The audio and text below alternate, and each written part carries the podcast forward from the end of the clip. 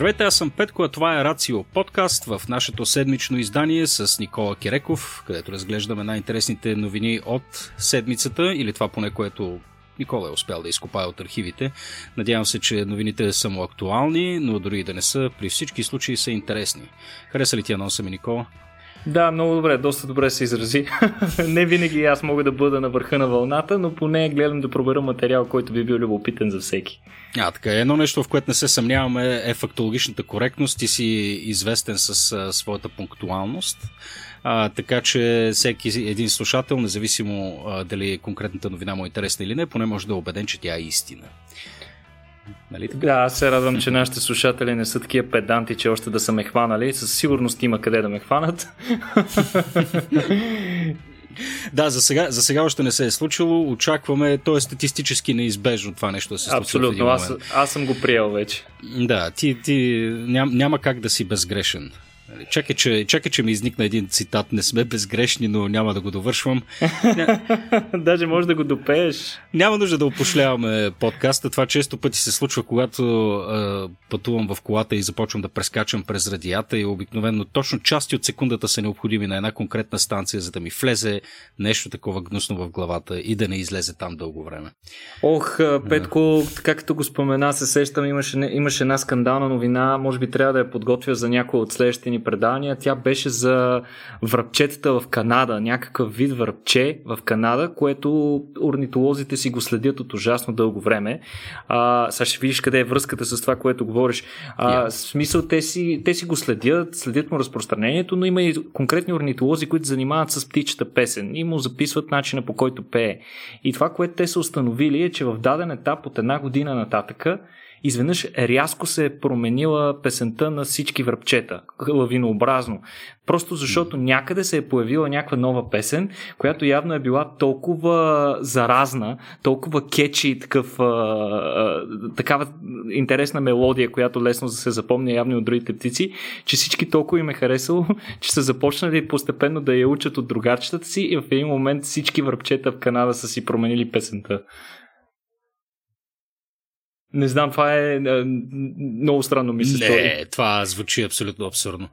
А, да, да, да, всъщност е точно както и при нас хората. А, такъв тип заразни песни доста често се разпространяват. Не е ясно дали живо, полуживота им в а, самата култура на връбчетата ще бъде толкова кратък, колкото при нас се случва често с такъв тип кечи песни. Но, но наистина е действителен фактор. Нитолозите са го забелязали, че понякога се получават и такива явления.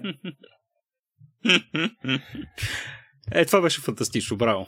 А, днеска, като гледам, си ни подготвил, като гледам а, сценария, а, си, ни, а, си се фокусирал сериозно върху животинското царство, като а, особено ми хареса първата, първата новина, която след малко ще споделим, защото тя много така директно ми напомни за първо един от любимите ми фантастични романи, то по-скоро е пародия, може би, на sci-fi, а, не е безизвестния Hitchhiker's Guide to the Galaxy или пътеводител на галактическия стопаджия, където може би всеки човек, който е фен на книгата, спокойно може да извади поне 15 цитата а, от въпросната книга, но аз се сещам за един конкретно, който се отнася за делфините а, и, за, и за всъщност за така, присъщата погрешимост на човешкия, на човешкия род. Тук директно ми се иска да, да, да, да цитирам а, нашия човек Дъглас Адамс а, само една секунда, къде го изгубих сега това нещо. Ти сещаш ли си, чел ли си книгата? Не съм, признавам си, но Ето, намерих... непрекъс... заливат ме с цитати приятели непрекъснато. Е, това, това със сигурност е дупка в твоето образование, което трябва бързо да запълниш. Е, най-малкото, най-малкото от гледна точка на това да разбираш поп-културата около тебе и всички, и, и всички бе, бе, нас, нас. Общо взето твоето обкръжение, защото ти май си единствения, който не си е чел от нашето непосредствено обкръжение в Рацио. Не знам. Във всеки случай ти си пасичел други неща, които ние не знаем, но ето, всъщност намерих, намерих тук цитата, а, цитирам директно от книгата, всеизвестен и от голямо значение е факта, че нещата не винаги са това, което изглеждат, че са. Например, на планетата Земя човеците винаги са смятали, че са по-интелигентни от делфините, щом като са създали толкова много. Колелото, Нью Йорк, войните и така нататък. Докато делфините не могат нищо друго, освен да се шматкат из водата и да се забавляват. И обратно, делфините винаги са вярвали, че са по-интелигентни от човека. И то точно по същите причини. Абсолютно. Хора, ако някой не е чел романа, а, пълен, е, пълен е с подобни абсурди. А, спомням си едни а, говорещи матраци, едни, едни хавли, които са пълни с такъв обогатен сок, живителен, чрез който се храни нашия герой. Странни извънземни същества, които постоянно рецитират отекчаваща поезия и това е тяхната огром, огромна сила, с която покоряват Вселената, пълно с абсурди. А, а, така че пътеводителен галактическия стоп, стопаджия започваме с един recommendation и една препоръка тук от нас от Рацио. Но новината ти беше за делфините. Кажи ни колко са умни делфините, защото имам чувство, че, че, че всяка година излиза по нещо, което иде да ни покаже, че а, макар и да сме водещия вид на, вселен, на в, в, в Вселената, така да е, в, на планетата Земя, а, все пак, а, може би с известна арогантност подхождаме към животинския свят и се оказва, че тези морски бозайници са нещо повече от това, което си мислим. Така е, те не случайно са едни от най-любимите животни на, на повечето хора. Изпитваме някаква особена така, привързаност към, към тях и към техните прояви, финни прояви на интелект, но всъщност хората, които се занимават а, с професи, професионално с изследване на делфини, пък са свидетели на неща, които дори не можем да предположим. Едно от тях, което а, аз научих а, съвсем наскоро, е, че всъщност а, вече имаме доста солидни доказателства, че делфините използват инструменти и то ги използват по предназначение. Сега конкретно ще а, разкажа за бутилконосите делфини, най- емблематичните, най-емблематичният вид делфини. Обикновено човек като чуе делфин си, си представя това. Такива са и делфините в повечето делфинариуми. А, та, учените са установили, че тези делфини използват празни черупки от гигантски видове охлюви, за да улавят риби. И всъщност как го правят това нещо? Те подгонват рибата и когато тя а, в отчаяните си опити да избяга, а, се скрива в черупка, към която всъщност делфина преднамерено е насочил рибата с... и рибата си мисли, че там е в безопасност. Но всъщност делфина доста добре познава тази черупка и знае, че тя е празна, след което той се доближава до повърхността, в смисъл доближава се до черупката, хваща я с а, човката си и я изнася на повърхността. А на повърхността я обръща нагоре и буквално изтръсква рибата в устата си. Като, като това е изключително интересно поведение, което а, учените са наблюдавали многократно. А, това не е първия всъщност, а, не е първия случай, в който а, е, е първият регистриран случай, в който делфини използват инструменти. Преди това е било установено пък, че а, други делфини са използвали морски гъби, за да защитят муцуната си, като всъщност са надянали голяма част от, от муцуната си в такива морски гъби които е, образуват нещо като ръкавица около предната част на човката, което им позволява да събират е, е, риби и, и мекотели по дъното на океана, без да се набождат на шиповете на твърдите корали и други морски обитатели, които могат mm. да ги набудат. А конкретното, конкретното поведение, което вече споменах за, за черупките от а, охлюви е било забелязано за първ през, през 2011 година, когато е имало гореща вълна. Имало е затопляне на океана в определена част а, от него, което е довело до масово измиране на огромно количество охлюви от точно този тип охлюви. Вследствие на което се натрупали огромно количество празни черупки. И mm-hmm делфините са използвали тази възможност, която са отворила и са започнали много по-често да проявяват това поведение, следствие на което той е било регистрирано от изследователите. Конкретно между 2017, между 2007 и 2018 година, т.е. за цели 11 години е, се простира изследването до тук, учените са проследили и наблюдавали над 1000 делфина и са установили, че при 19 индивиди от тях те са успели да заснемат поне 42 случая, над 40 случая, в които те са използвали този метод за ловене на риба. И сега това е много интересно. А, те искали да разберат аджба как се пренася това познание между отделните индивиди. И, и тук има а, основно два вида на предаване. Едното е хоризонтално предаване, което а, е нали, първо, първо най-често срещаното предаване на, на поведение, предаването на познанието mm-hmm. за даден тип поведение е вертикално. То е от родител на детето. В смисъл, той го обучава в процеса на, раз, на израстване. Това се нарича вертикално пренасене на познание или вертикално обучение. А другият метод е хоризонталното а, предаване, при което ти се учиш, докато наблюдаваш сходен по възраст а, индивиди как ловят. Смисъл, просто гледаш вече, а, когато става дума за израснал индивид, той наблюдава а, други индивиди какво правят и започва да им подражава. И, и, и всъщност те установили, че точно такъв тип е начина по който този, това познание се е пренасило в групата делфини, които те изследвали. Което е много интересно, защото а, очевидно, очевидно, че а, делфините са много социални животни, но до сега не се е знаело, че те се обучават всъщност делфини приятели, които не са, не са а, пряко родствени, всъщност могат да си обменят информация по такъв начин, така че един делфин да може да научи на нови трикове а, друг, друг делфин.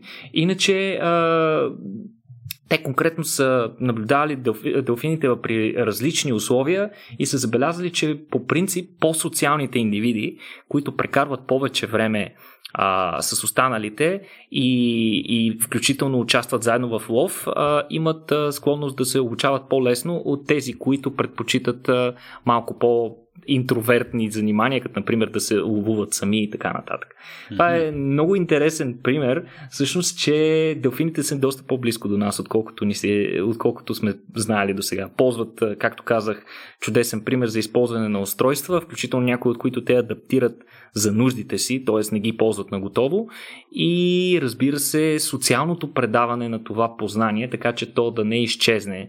Най-вероятно много е интересно да се замислиме първият индивид, първият делфин, на който това му е хрумнало, вероятно това нещо се е случило абсолютно случайно. А, и да кажем просто на делфина му е писнало по този начин да му се скриват а, рибките в някаква черупка и си е казал, аз сега ще ти кажа аз на тебе, ще, ти, ще пром да те изкарам на повърхността да видим какво ще стане и то се е, че се оказало много успешно. Повторил съответно делфина това нещо няколко пъти и започна да става като реален прием по време на лов, след което това нещо го е някой го е видял, че го прави и си казва, шопа да не пробвам и аз. Много, много прилича поведението им на нас. Наистина е изключително. А то всъщност генезиса на всяко едно а, такова откритие, което се случва случайно, е, а, може би се дължи на факта, че това са същества, които като повечето бозайници се раждат и започват да играят. В смисъл такъв, че играта е основния метод, а, чрез който се експериментира с околната среда и а, те играйки с тези чорупки, може би в един момент са забелязали, а, че едно конкретно действие действие има и някаква утилитарна функция в случая, нали така? Или правилна ли е хипотезата ми? Ами аз предполагам, че си, че си прав в това отношение, още повече, че теофините са е, между другото и един, единственият а, пример, за който се сещам веднага за животни, които а, убиват за удоволствие. А, те mm, имат. Верно ли? Да, имаше едно, една животинка, забравих как се казва, но делфините много обичат да си играят с тези животни. Те не ги ядат, просто а, си играят с тях до смърт. А, не си спомням как се казваше животинката, ще намери и ще линкна. А, някакви Sea Babies, мисля, че се казваха животинките. А, чудесно, да, нека да са и бебета.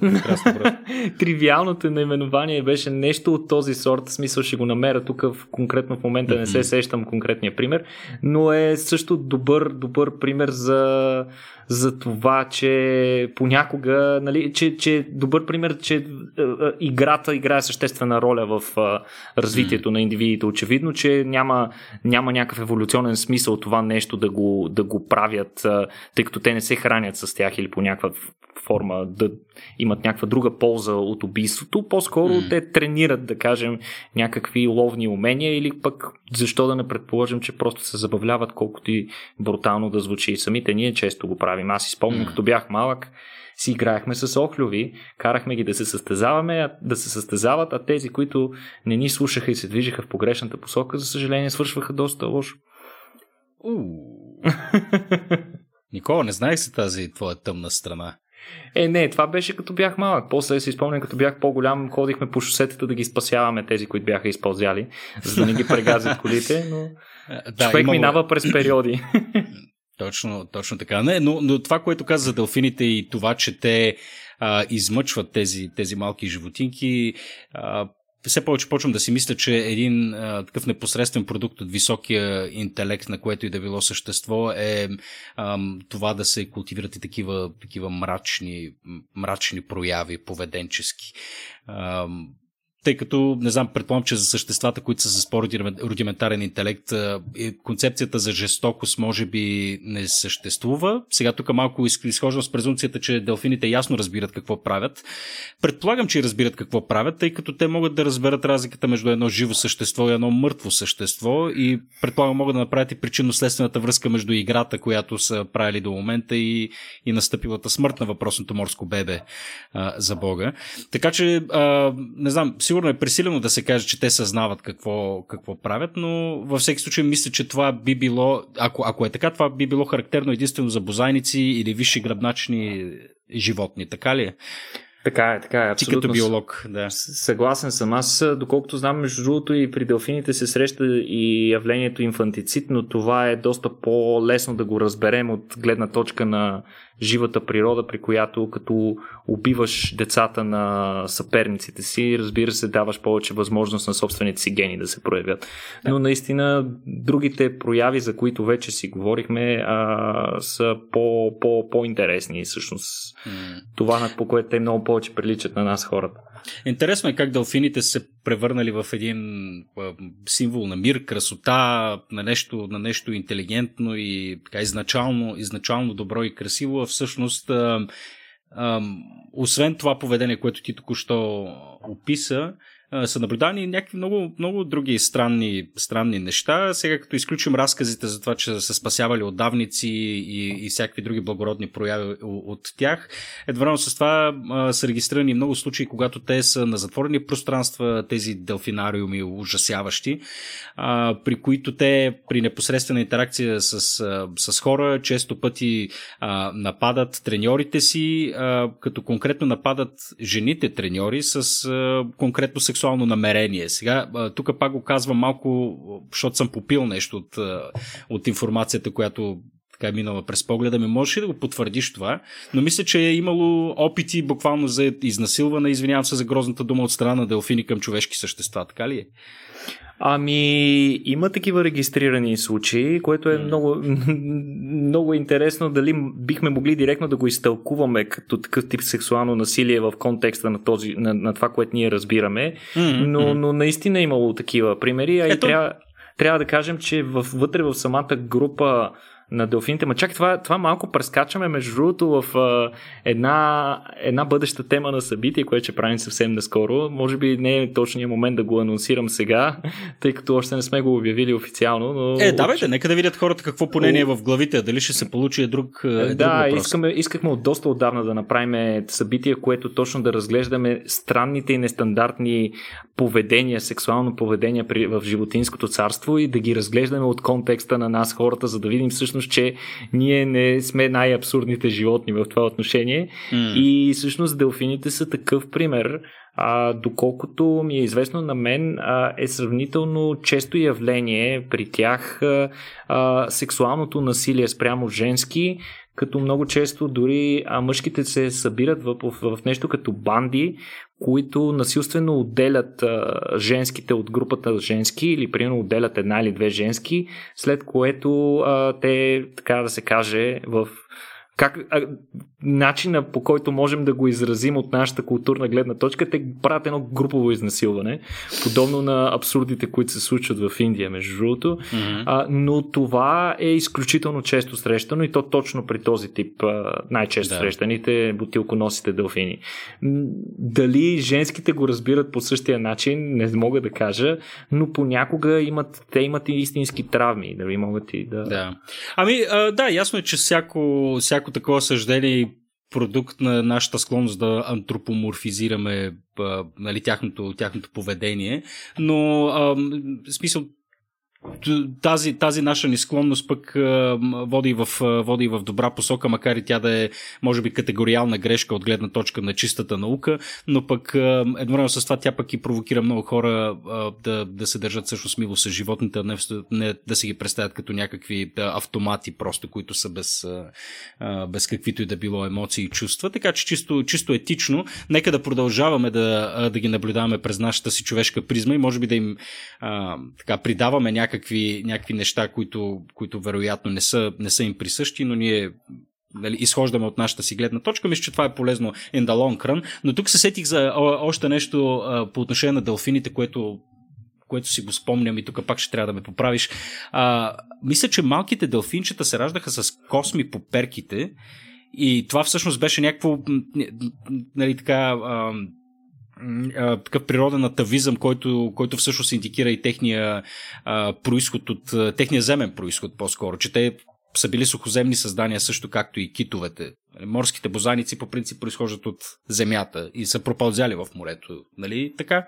Точно така, вторично са се върнали в морето, а, загубили са си краката, предшествениците на всички морски бозайници са си имали е, крака и е, смисъл имали са си четири крайника, които в последствие са били преобразувани в опашната, в, в, в опашния плавник и в другите перки, но, но не мога да ти кажа конкретно за това, за, за тавистичните прояви при делфини. Не, не съм наясно. В смисъл, аз го чувам за първ път и да, да, даже да, да има, мисля, че имаха косми по перките, космати, като се родят космати, и падат. Космати делфинчета ми звучи страхотно. Да, да, да. да, да.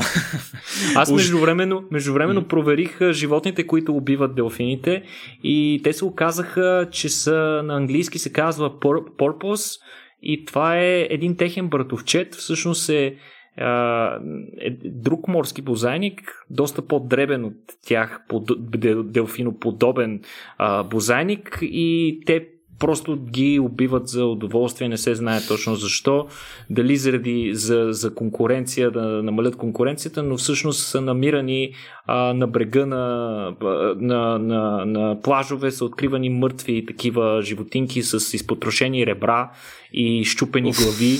Ужас. А така ги очернихме тези иначе толкова красиви и мъдри същества. А те, Не... са, те са изключително умни. Просто както mm. и ти, ти ясно спомена, може би до някаква степен, както и доброто като такова, така и злото се ражда с... има необходимост от някакво а, критично количество интелект да има дадено животно, за да може да проявява тези, тези сложни прояви на, на поведение, които ние може после да класифицираме като добри и лоши и съответно това го правим единствено mm. и само от собственото си мерило. Да. Във всеки случай, нека това, което, което остане като извод е, че живота е пълен с нюанси, а нещата не винаги са черно и бели, делфините продължават да са страхотни и фантастични същества, които заслужават нашето възхищение, най-вече защита. Тук пледирам, затворете делфинариума и проче, защото не знам кой, ако, ако някой е ходил там, предполагам повечето от вас са, са, са, са виждали. А, човек и... остава с някаква много такава странна амбивалентна емоция, в която хем е възхитен от това, което вижда, хем просто иска да пробие стъклото. Така е, да, много противоречиви емоции mm-hmm. а, води посещението в Делфинариума. И само аз да добавя нещо към апела на Петко, моля ви хора, не правете делфински раждания. Знам, че... да, това Зна... беше нещо, да, да, да. Знам, че може би сте го чели някъде или някой, дори някой човек от чужбина може дори да ви го е предложил. Не е добра идея. Mm, да. Ето това мисля, че е присъщо за хипи, за хипи комуните в uh, Северна Калифорния, примерно. Не знам тук в Сузопол някой дали го е пробвал това. Не, не, тук, тук не ги харесваме. Тук ги отстрелваме делфините, което е вече пълен абсурд, нали? Уф, ужас. Никола, просто отидахме насякъде. Тук това беше някакъв емоционален ролър костър. Тук не, не знам. Предлагам да се преместим от новината за делфините, ама да останем все пак във водата. Втората новина, която си ни подготвил, uh, е, разглежда, разглежда един интересен феномен, при който а, нали, често пъти се чудим а, как аджаба от едно място, което е изолирано от друго, нали, някакъв водоем или езеро, а, и нали, то си има своята там нали, конкретна флора и фауна, изведнъж се оказва, че на друго място тази конкретна флора и фауна се е пренесла без да има някаква непосредствена връзка между, между, между двата водоема, без да са свързани с река или нещо подобно. А, започваме от там. Ако искаш, обясни го това нещо и да видим къде ще ни доведе и какво искаш да ни кажеш. Ами наистина а, хората, а, зоолози и, и ихтиолози, нали, хора, които се занимават с изследване на, на риби, а, са забелязали, че в различни изолирани водоеми, като например блата езера или такъв тип затворен водоем, който няма пряка връзка с, с реки, както ти каза, понякога се срещат риби, които не би трябвало да са там. Няма откъде да са се взели. И риби, които примерно са характерни за други водоеми наоколо, които са свързани с реки и така нататък. И сега тук въпросът е как тези риби са се пренесли. Нали, логично, ако си го представим за някое езеро при нас, човек би направил логичното заключение, че някой е зарибил въпросния водоем. Но в случая става дума за, да кажем, водоеми в диви зони, в които никой не се е занимавал с това. И а, първите теории по въпроса били много екзотични. Тогава хората смятали, че а, яйца или малки рибки всъщност са се залепвали по краката на водоплаващи птици, които след това, а, след това а, прелитайки до другия водоем, са ги пренасяли съответно там. Обаче за тази теория никога не е намерено доказателство. И сега тук идва място и на, на въпросното ново изследване, на което аз искам да ви обърна внимание. Въпросното изследване а, е показало, то разглежда една друга теория, според която наистина рибите се пренасят в други водоеми чрез хайвера, но не как да е и не просто качвайки се върху краката на дадена водоплаваща птица, а според учените те могат да влязат вътре в нея. И сега как може да влезе една едно яйце на риба в дадена водоплаваща птица, примерно патица, вече предполагам всички се досещате. Разбира се, патиците ядат хайвер. И това е което ученици са установили. Те са установили, че около 0,2% от хайвера, погълнат от патици, всъщност оцелява яйцата, които преминават чрез през целия сложен храносмилателен тракт на патицата, някои от тях запазват жизнеспособността си дори след като са, а, така да се каже, изхвърлени заедно с изпражненията. И по този начин те смятат, че това е един от механизмите, по които даден, тази риба може да завладява нови водоеми, до които няма директен достъп. А, това само искам да се опитате да си го представите какво представлява това животно. Този хайвер издържа на кълването на патицата, на преминаването през а, а, хранопровода и през а, а, мускулестата воденичка, която смазва а, цялата храна, която поема патицата, през храносмилателните ензими в стомаха и, и червата и по-надолу. И въпреки това някои от тях оцеляват. А, по този начин птиците, по този начин животните могат да използват птиците като вектор за своето разпространение. И всъщност се оказва, че биолозите имат дори и термин за това нещо. Терминът се нарича ендозоохория или разпространение чрез изпражненията. Това често се среща при растения, например, знаете, някои растения имат нужда животни да, да, да изядат плодовете им, но семената им не се разграждат в храносмилателния им трак и после те получават едновременно а, а, наторяване от mm-hmm. изпражнението, пък и а, съответно използват животното, за да го пренесат на по-голямо разстояние. То това не е ли едно от обясненията защо някои от плодовете са развили първо атрактивен цвят и второ атрактивен вкус, вкус нали така, за да могат да привличат животни, които да ги ядат и после да ги изакват някъде по-надалеч. Абсолютно, точно mm-hmm. така. А, но това е първия пример за такова нещо, което се наблюдава при гръбначни животни, при толкова сложни. А, и наблюдавано е нещо подобно при една риба, която се нарича killfish. Тя няма аналог на български, сега не знам как е на български, тя е океанска рибка, а, много прилича на бетата, между другото, който е гледал а, такива аквариумни рибки, прилича малко на бетата, но не е баш същото. А, те оцеляват в храносмилателния тракт на лебед. Но при тях е необичайното при тези риби, че те имат изключително устойчива обвивка на яйцата. Толкова устойчива, че тя може да издържи месеци, месеци в суха почва като учените смятат, че това е форма на хибернация, която е развита от вида, а ефекта му свързан с разпространение е по-скоро вторичен. Но конкретно учените, които са открили това, са направили опит, експериментите са ги провели в Унгария, а, нахранили са 8 патици с хайвер от шаран. Това е много интересно. А, като всяка патица е получила точно 500 яйца. Като yeah. предполагам се досещате, че животните са били насилствено натъпкани с въпросния хайвер. Е, и вследствие на което те са изолирали 18 яйца от изпражненията на патиците, 12 от които са били живи и за съжаление само 3 от тях са се обаче са се излюпили и са довели до жизнеспособна рибка.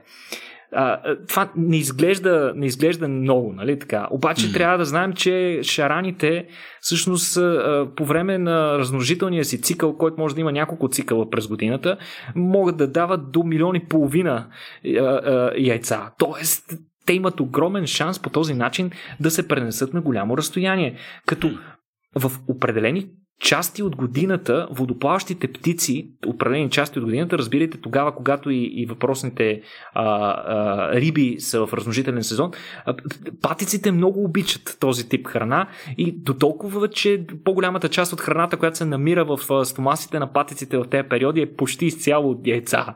Така че шансът това да се случи е много, много по-голям.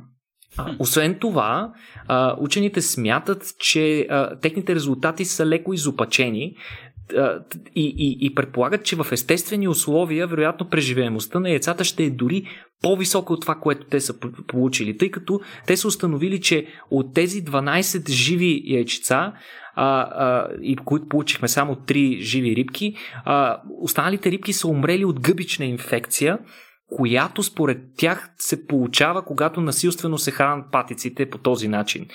Тогава ги предразполагаш от стреса и от а, а, травмите, ги предразполагаш да развиват повече а, гъбична микрофлора в червата си. Според тях, при нормални обстоятелства, ако патицата нормално се храни, би имало дори повече. Сега, по-интересно е да кажем, всъщност, какво, на какво разстояние могат да пренесат патиците въпросните яйца. Е, предполагам ами, хиляди километри, патиците летят много. Еми, не, хиляди километри, Петко. Сега ти като глътнеш едно яйце, то не се загнездва някъде вътре в тъканта ти да чака да, да подуши Северна Америка и чак тогава да се отпусне.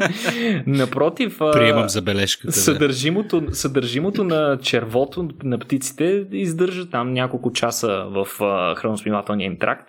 И всъщност те са установили, че а, около, около един час горе-долу е оптималният период, в който а, яйцето има най-голям шанс да оцелее, задържайки се в храносмятане трак. Ако е повече, а, съответно шансовете му намаляват. Но за един час птицата може да измине до 60 км, което е прекрасна възможност да грабнеш чудесен автостоп до един нов а, водоем, където да нямаш конкуренция.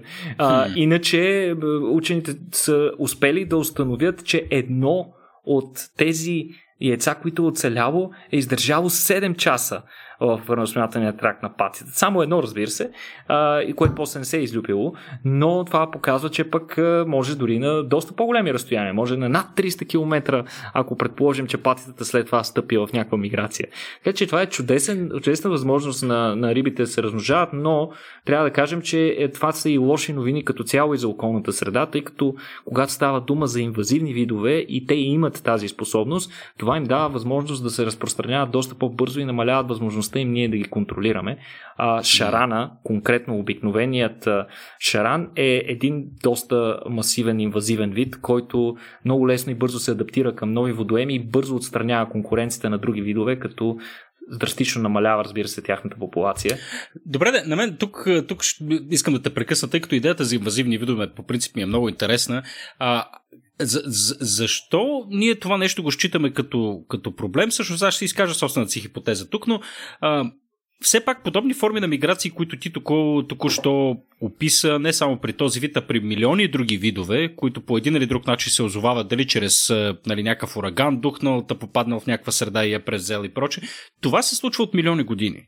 Това е естествен процес на миграция нали, и подобно нещо ти може да го екстраполираме и, и до човешките миграции. Смисъл, движението на видовете в околната среда е нещо естествено. Сега ние може би го приемаме за, за опасно заради нали, от, от, от нашата си гледна точка. Но ако погледнем чисто геологически, нали, ако, ако, ако не гледаме нашия си собствен човешки календар, няма нищо лошо в това в крайна сметка. Нали? Така, смисъл, това е естествения ход на живота и, и, и естествения начин по който флората и фауната се адаптира към, към, към, към, нови, към нови условия и, и, и нови, нови животински видове. А, тук съм склонен до някаква степен да се съглася с а, твоите разсъждения, но те не са при всички случаи валидни. А, трябва да кажем, трябва да кажем, че... съгласявам, съгласявам се с, с твоята оценка. Уважително ще изслушам, но тя е невалидна. Не, това ми хареса. Не, не, не напротив. В смисъл, аз, аз също, съм, също съм мислил доста по, по темата и до някаква степен съм склонен да се съглася с теб. Но трябва да кажем, че това, което в момента се случва, при което ние можем с лекота за един час да пренесем а, видове, които се срещат в Китай, да ги пренесем mm-hmm. в а, а, Южен Уелс, примерно, това нещо не не е можело да се случи никога при никакви обстоятелства. Mm-hmm. А, подобен, подобен род трансфери или пък а, то, между другото, трансфера на едно животно или на две животни обикновено не е проблем. А, проблем е когато, да кажем, става на дума за економическо отглеждане на, на дадени риби. Примерно гледаш някакъв китайски шаран, защото надава по, по-бързо и го гледаш под формата на някакви а, стопанства, такива аквакултури mm-hmm. и те ти избягат в даден момент а, животни или пък а, хайвер, а, тогава, тогава става сериозен проблем, защото в висока численост инвазивните видове могат да се наложат над а, околните. Иначе по принцип всеки вид, който заема дадена ниша в екосистемата, той си я защитава. В смисъл, mm има възможност да я защити, да я така да се каже, да си, я, да си отстоява позицията там защото е, не само срещу директна конкуренция от характерни видове, но точно и срещу такива инвазивни видове. Големия проблем се получава, когато те се срещнат с нещо, което никога не са се срещали. Най-класическия пример за това е Нова Зеландия и, и Австралия, където а, поначало хищниците са били а, много различни. Нова Зеландия конкретно е добър пример за това. Там е имало огромен свят в който е бил изпълнен с стотици видове нелетящи птици, ходещи птици, които са били най-различни размери и те не са имали, не са имали а, хищник, който да ги ловува. В смисъл, никога не са виждали хищник. Там цялостната екосистема се е изградила около а, по, по, по много различен начин. Те не са имали пряк хищник. Когато хората са дошли и са докарали първите котки, те направо са се побъркали тия котки, защото а, животните не са ги виждали никога, не са знаели как да реагират, не са знаели как да се пазят, следствие на което буквално са ги унищожили. А, един любим мой пример беше за един остров, на който се заселва в този остров им, край остров има плечини и за да избегнат катастрофите на кораби се е наложил да построят фар. И като построят фар, разбира се, трябва да заселят и някой, който да поддържа фара. И там се заселил човека, който поддържа фара заедно с семейството си и той дошъл с котка. Значи този малък остров и тази котка, мисля, че за две години беше унищожила напълно до крак, в смисъл до последния индивид, 26 вида.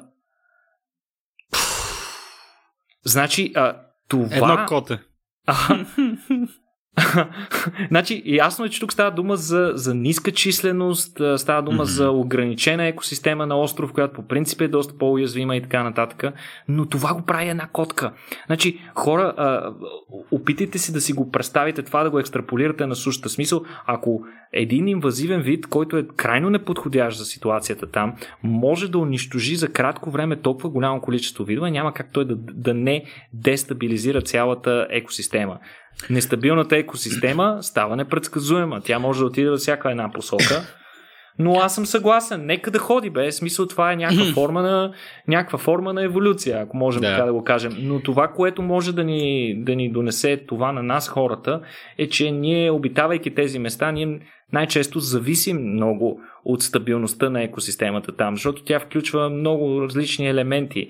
Ти като повлияеш на дадени няколко животни, които биват отстранени от някакъв инвазивен вид, липсата на тези животни може да повлияе на растенията, те да повлияят на бактериите и така, примерно да ни умре почвата, да нямаме плодородна почва, на която да си гледаме mm.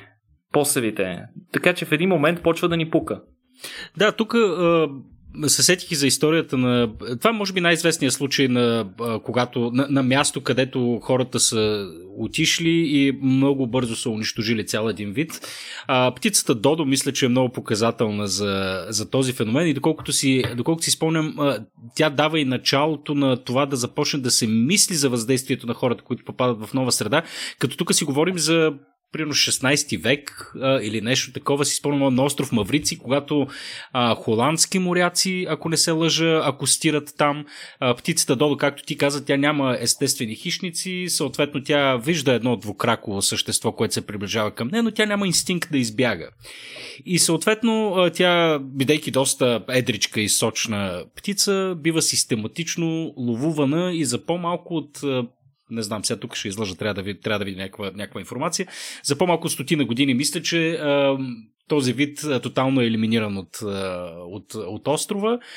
И това наистина тогава поражда нали, тогава началото на 17 век, 1600 и някоя си го спомням, че го четах наскоро в статия, е може би първо, първият момент, в който а, учените регистрират а, потенциалното въздействие, което хората могат да имат върху, върху околната среда и започва да се обръща внимание върху, върху това. Та, птицата Додо, не, не мога да си спомня, мисля, че в Природно-научния музей даже имаше а, така скелет на Додо или, или се лъжа. Мисля, че там съм е виждал. Или репродукция със сигурност, нали не е препарирана. Репродукция по-скоро. В Природно-научния няма много скелети, уви. Да, да, да. Добре, много, много интересно. А, сега ние а, на темата с делфините скачахме от тема в тема. А, заради това сега не се изстрахувам да отида на една малко по, още по-тегава и морбидна тема и това е темата за, за рака и за туморите.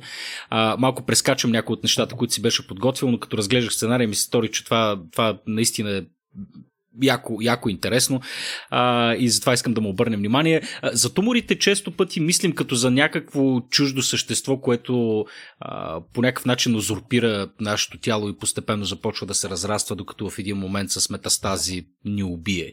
И тази метафора за, за чуждия нашественик винаги е а, така гравитирала мито, около митологията и разговора, разговора за рака. И понеже на мен темата ми беше интересна, като видях това, което ти си, ти си подготвил за, за, за някои видове тумори, а, още повече ми настръхна косата. Искаш ли да споделиш за какво говориш тук?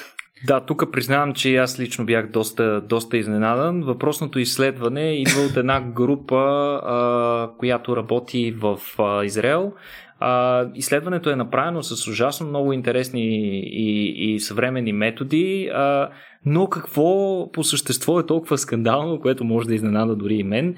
Ами всъщност преди няколко години хората са установили, да го кажем директно, че отделните видове тумори, отделните видове рак имат собствен микробиом. Това ще рече, че вътре в микросредата на тумора има подходящи условия, в които се развиват определени бактерии, но те не просто се развиват, те живеят вътре, което мен много ми изненада. А, сега, откъде стартира цялото нещо? Преди няколко години е Извинявай само, Никола, тук искам една крачка назад да направим, за да обясним концепцията за микробиоми и за тази симбиоза между, не, между тялото на човека или животното и бактериите. Може ами, да кажеш две-три думи за това? Ами микробиома той започна да придобива, да придобива много голямо значение в а, последните няколко десетки години, които натрупахме повече информация по темата. Оказва се, че а, ние, освен, че обитаваме средата, в смисъл обитаваме средата около себе си, всъщност ние самите биваме обитавани. И тук нямаме избор ние, подобно на дърветата, които а, биват обитавани от катерици, птици и най-различни животни, така и ние, като един макроорганизъм, пък сме обитавани от микроорганизми.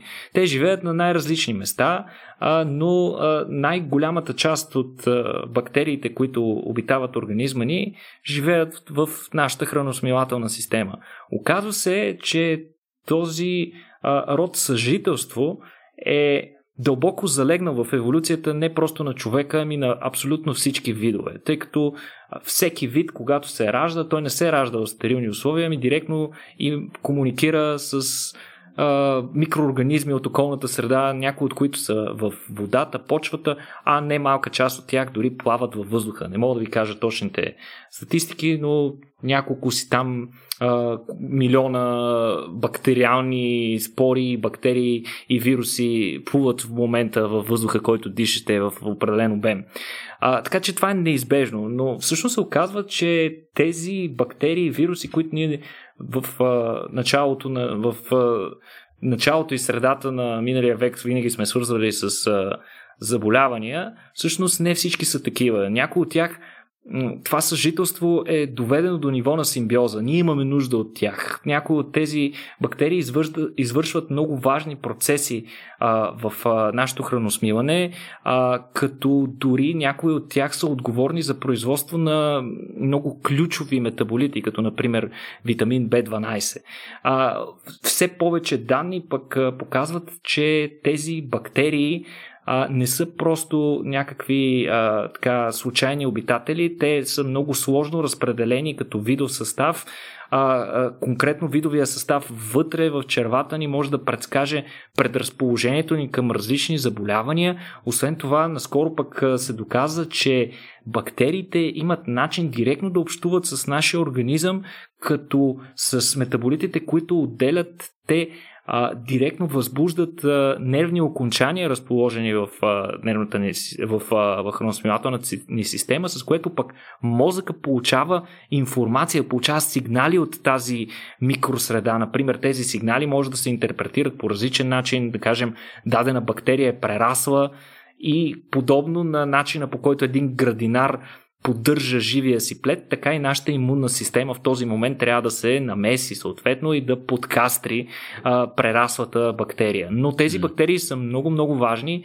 А, непрекъснато се откриват нови а, свидетелства за важни функции, които те изпълняват. Те, както казах, за червата споменах, но те се наблюдават и в а, по повърхността на кожата ни, по лицето ни, в синусите, в ушите. Насякъде имаме много важни бактерии, които от една страна могат да изпълняват директна а, директна положителна роля, като а, произвеждат нещо или ни предпазват от нещо. От друга страна, доста по-важната им роля е, че те изпълняват бариерна роля. Т.е.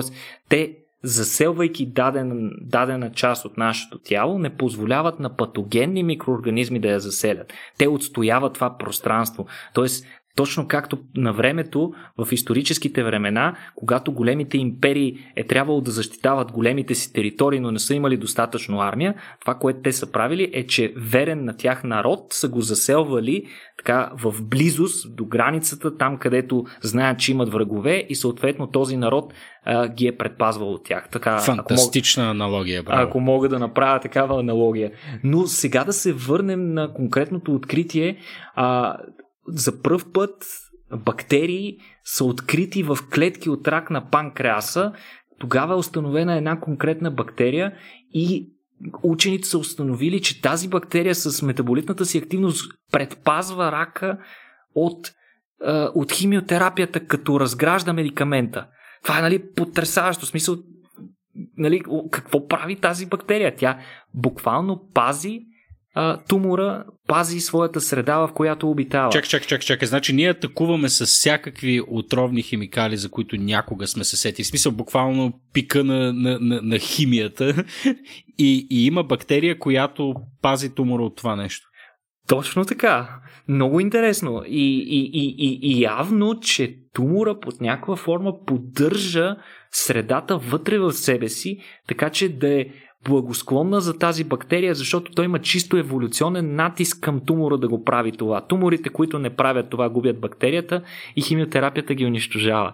Така че това е много, много интересно а, взаимоотношение. То за първ път е било установено преди няколко години.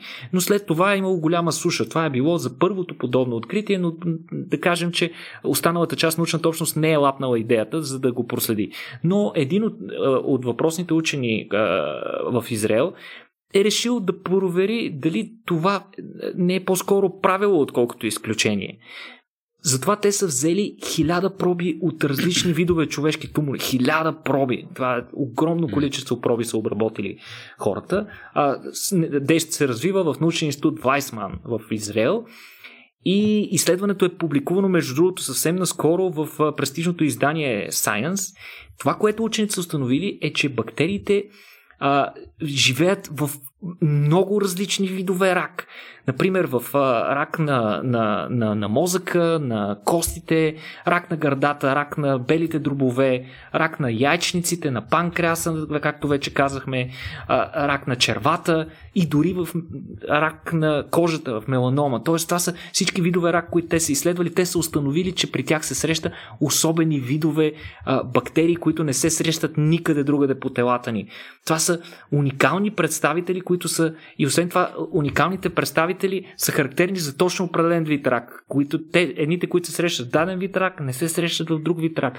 Това отключва много различни възможности. Ние, е, това е една цяла област, която ние изобщо не сме изследвали до момента. Това е нещо напълно ново и наистина, наистина, наистина скандално.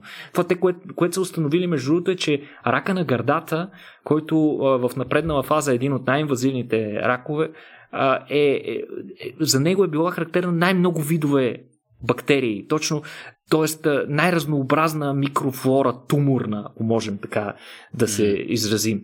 Докато а, някои, някои видове нали, се намирали единствено и само в туморната маса и никъде другаде в тялото не са се срещали, докато други нали, са били по-скоро гости, дошли от а, други части на, на, на, на тялото. Това, което те установяват е, че една голяма част от тези бактерии, нали, тук хората ще запитат, добре бе, къде в тумора живее това нещо? Добре бе, къде в тумора живее това нещо, верно? Бактериите живеят вътре в туморните клетки. Те влизат вътре в тях и живеят вътре в тях. Сега, а, някои хора се запитат, добре бе, не е ли възможно всъщност тумора просто по някаква причина да е бил в близост до тази бактерия и да е, да е фагоцитирал, да е глътнал поради Добре, някаква причина. Никола, не е ли възможно първо тумора просто да е фагоцитирал? Това е термин? Какво е това?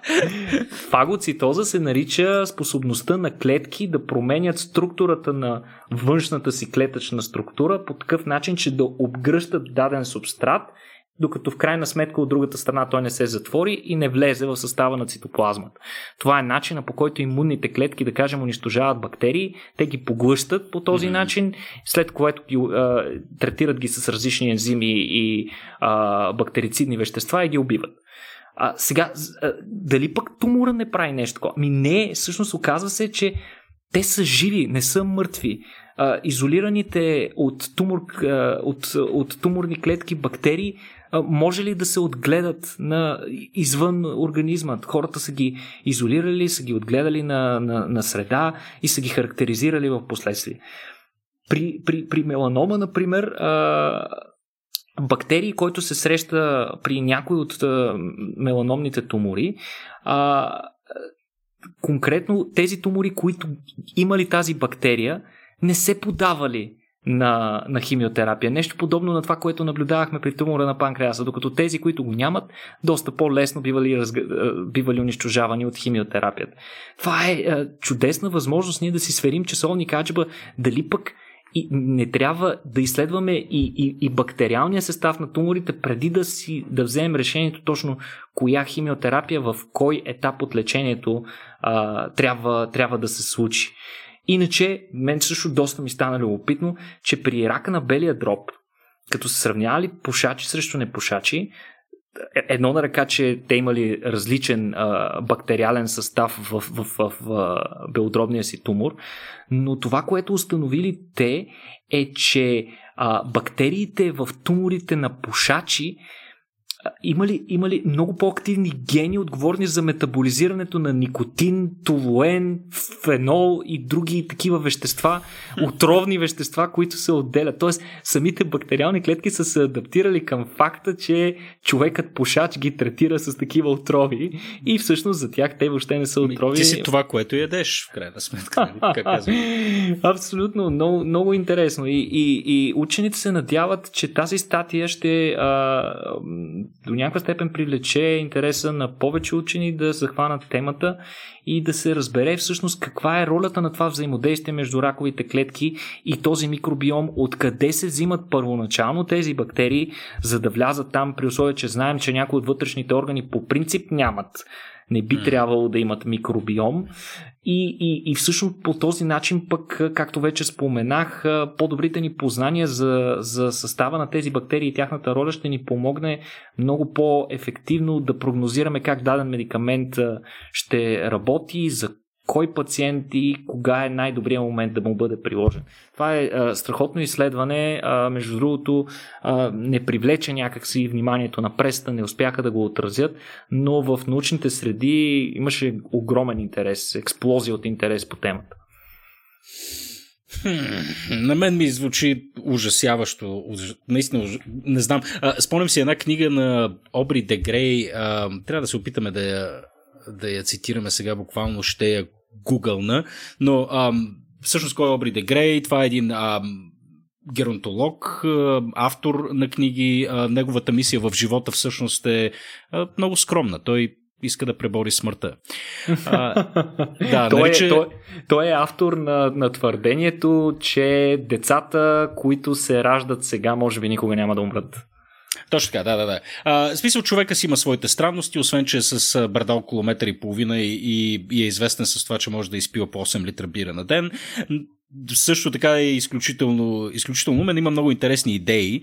А, и по същество човек е учен, нали, може, може да се, а, така се изходи с известно доверие поне към някои от хипотезите му, а, че поне са правдоподобни, но, но всъщност да, той иска да пребори смъртта и си спомням, че в, в, неговата книга, която отново трябва да намеря в момента, докато говоря, се опитвам да го направя, а, описваше десетте основни причини, поради които умираме, като той де-факто се спираше върху някакви метаболни процеси а, вътре, в, вътре в клетките, изхождайки от, от идеята, че а, човешкото тяло е един механизъм и реално ние имаме да решим един относително прост инженерен проблем.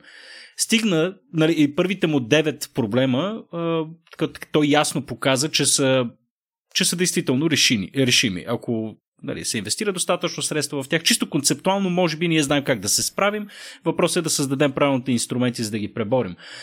Десетата причина, е, десетия проблем обаче, с който трябва да се справим, там, именно там той беше, той беше скептичен а, или, или, или нали, това, това всъщност той наричаше най- най-големия ни проблем за справяне с проблема с смъртта и това беше именно рака. Той казва, нали, винаги можем да удължаваме, удължаваме, удължаваме човешкия живот, но поне на този етап на познание, за това, което знаем за, за тази болест, а, винаги ще стига до момент, в който ние ще умираме, ако не от друго, то от рак. С всички останали проблеми можем да се справим, но рака за сега е истинска мистерия за нас.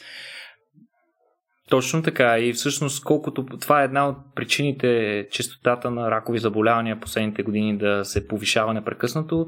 Основната причина е продължа, повишаването на продъл... средната продължителност на човешкия живот. Колкото да. повече дълго живеем, толкова по-голяма статистическа вероятност е, че в даден момент от живота ни ще се развие рак. Дори в момента а, повечето статистици показват, че съвременните хора, които сега петко са горе-долу на нашата възраст, mm-hmm. а, ако следват кривата нали, на продължителността на живота, на, на някакъв етап от живота си със сигурност ще се сблъскат с, с раково заболяване, поне едно. Mm-hmm. Та, да, затова рядко ми се иска да псувам в ефир, но ще го направя мислено по отношение на рака. А, много, много, много неприятно. Сигурен съм, че много, много от нас са се сблъсквали по непосредствен начин с, с този съвременен наш бич. Но от друга страна пък казват, нали, че ракът е и продукт на съвременната цивилизация и на факта, че а, сме преборили голяма част от причините, поради които сме си заминавали. А, преди това, нали, като се почнат дохранване и за бобол, мине се през а, нали, вече ужасяващи заболявания, които вече са лечими. Та а, рака, видиш ли, е а, нали, проклятието на съвременната цивилизация и а, така неизбежния хомот, който човек си надява, когато живее по-дълго. една. Е, е, една от готените теории, между другото, по, по, по тази линия, тя нали, е а, по-конкретно е теория свързана с това защо изобщо има стареене по същество. Mm-hmm. А, нали, той има доста теории, но тази, която на мен много ми харесва, е всъщност, че това е чисто еволюционно оправдано от гледна точка на факта, че а, няма а, съществен позитив от гледна точка на еволюцията на индивидите на даден вид да съществуват твърде дълго време, след като вече веднъж са дали поколение. Точно така, да. Тоест, ти, започват да ти изгасват функциите, защото колкото по-дълго време си жив, толкова по-дълго време консумираш ресурси, а консумирайки ресурси, които се приема, че са ограничено количество, ти директно се конкурираш с собственото си поколение. Точно така, да. То може и да няма еволюционен смисъл, но все пак ние сме същества, които поне, поне на теория или сме тръгнали в тази посока, ще разширим безгранично собствения си ареал и ще можем да консумираме всички ресурси на Вселената. А, така че мисията за преборване на смъртта на мен ми харесва по принцип като идея и се надявам а, да се случи а, о време. Поне, поне да, да, да, да успея да съхраня да 50 нещо. годишно тяло. Ами да, да хванем нещо. нещо. В смисъл, малко, малко ще е тегаво, ако момента, в който хванем нещо, вече съм на 75, нали? Но да, да стискаме палци, поне за децата не, ни. Не, това не залагай, не залагай на това. Смисъл, действай си, действай си сега по плана. Пък ще видим, да. ако стане, ще е бонус. Да, да, да. Те имаше много интересни хипотези, между другото, за това какво би станало, ако действително успеем да се справим с биологичната смърт и как нашето общество би се трансформирало. А, като, мисля, че даже конкретно Обрите Грей ги адресираше в тази книга, а, където той говореше, че а, реално ценността на живота ще стане толкова голяма, тъй като ти потенциално се лишаваш от цели епохи изживявания, не само цяла вечност, от няколко, от цяла така. вечност потенциални изживявания и съответно а, принос към Вселената и всичко останало, а, че а, буквално неща, които днес приемаме за даденост, а, биха били тотално забранени, може би не е кодифицирано по силата на държавата или на някакви правила, ами то ние самите ще се въздържаме от това буквално да излизаме от вкъщи, за да не срещнем някаква форма на насилствена смърт, която да ни лиши от тези епохи, които, които ни предстоят в бъдеще. Нали? Автомобилите, нали, total no-no. Нали? А, полет с самолет, нали? всяка крачка е, би била а, така непремерен риск от гледна точка на това какво може да се загуби. Точно така, всеки риск би бил неприемлив и mm-hmm. всъщност той точно това твърди, че а, точно тази крайност на живота, нашето познание, че той има край и горе-долу а, относителната прогноза кога свършва и, и това ни дава тласък така в развитието, защото ние знаем, че не разполагаме с безкрайно време. Знаем, че точно. ако не действаме сега, може да никога да, да нямаме шанс за това нещо. Когато, да. когато това нещо се промени, то задължително ще доведе до драстична промяна в ценностите. Да. Книгата е Ending Aging, The Rejuvenation Breakthroughs That Could Reverse Human Aging in Our Lifetime. А, няма превод на български, доколкото, доколкото знам. Ще пуснем едно линкче към книгата. Ти се оказа, че си е чел, така ли? Не, не съм чел. Ами, че откъде съм... знаеш толкова ами, неща? Следя, следя Обри, защото ми е много интересна темата за стареене доста. Да. Хора, следете, следете Обри. Никола, мисля, че тук е време вече да затваряме с, с този позитивен, мисля, поглед към бъдещето, имайки преди как започнахме, откъде минахме. Да, нашите слушатели ще са, за съжаление са прокълнати, ако нещата върват по посоката, в която Обри предрича, ще ни слушате още еони. No! Да, ако искате да, ако искате да продължите да ни слушате еони, еони, ще трябва и да ни подкрепят в продължение на еони.